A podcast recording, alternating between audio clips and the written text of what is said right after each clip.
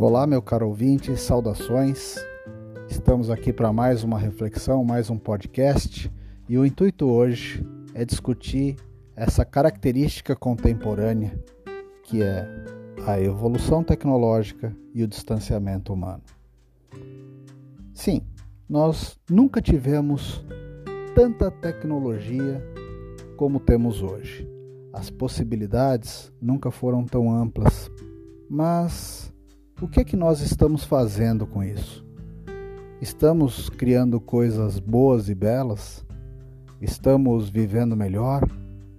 Ou estamos nos tornando arrogantes num grau em que nunca alcançamos?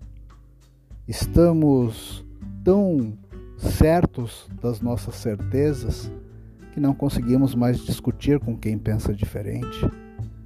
Será que o universo é tão pequeno a ponto de não abrirmos espaço para outros pensamentos, outras ideias, outras posições? Será que precisamos trilhar esse caminho de polarização e de agressividade e de ojeriza com aquilo que é diferente? Creio que não. Creio que estamos vivendo uma crise mundial neste momento e que esta crise tem realmente o intuito de nos trazer a consciência de como estamos sendo tolos, como estamos perdendo as oportunidades de viver uma vida plena, feliz, com significado, e como estamos cada vez mais morrendo pelas nossas próprias certezas.